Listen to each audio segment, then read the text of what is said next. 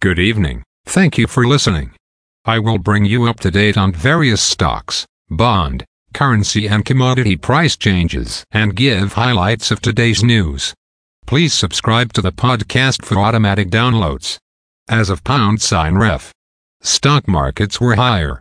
Standard & Poor's Toronto Stock Exchange Index was up 123.98 points to 20,055.6.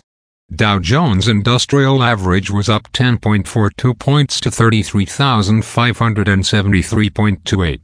The Nasdaq was up 1.59 points to 14,558.09. Standard & Poor's 500 index was up 10.06 points to 4,283. 85. Asia and Europe. The Nikkei 225 in Japan is up 289.35 points to 32,506.78.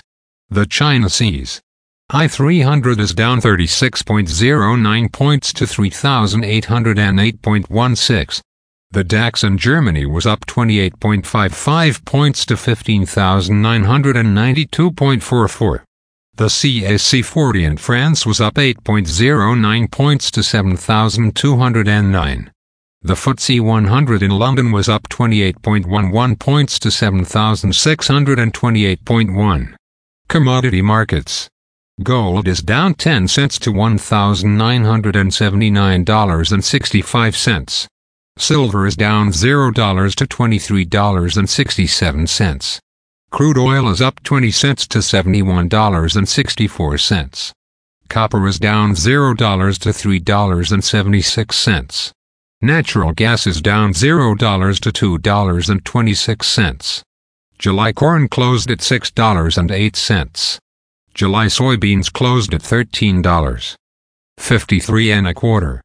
July wheat closed at $6.27 and three quarters. The Canadian dollar is 1.34. The Canadian two-year bond yield is 4.42. The Canadian 10-year bond yield is 3.29. The United States two-year bond yield is 4.5. The United States 10-year bond yield is 3.66. Bitcoin is at $27,177.80. Highlights of today's news. Wildfires for miners to suspend operations in eastern Canada. Stellantis reviewing latest support offer from federal government. Canadian housing market not showing impact of higher interest rates. United States regulator accuses Binance of running an illegal exchange. United States regulator many temporarily seize Binance assets. Again, thanks for listening. For automatic downloads, please subscribe on a podcast app or platform and please consider leaving a rating on the podcast app or platform. It helps grow the show. Thank you.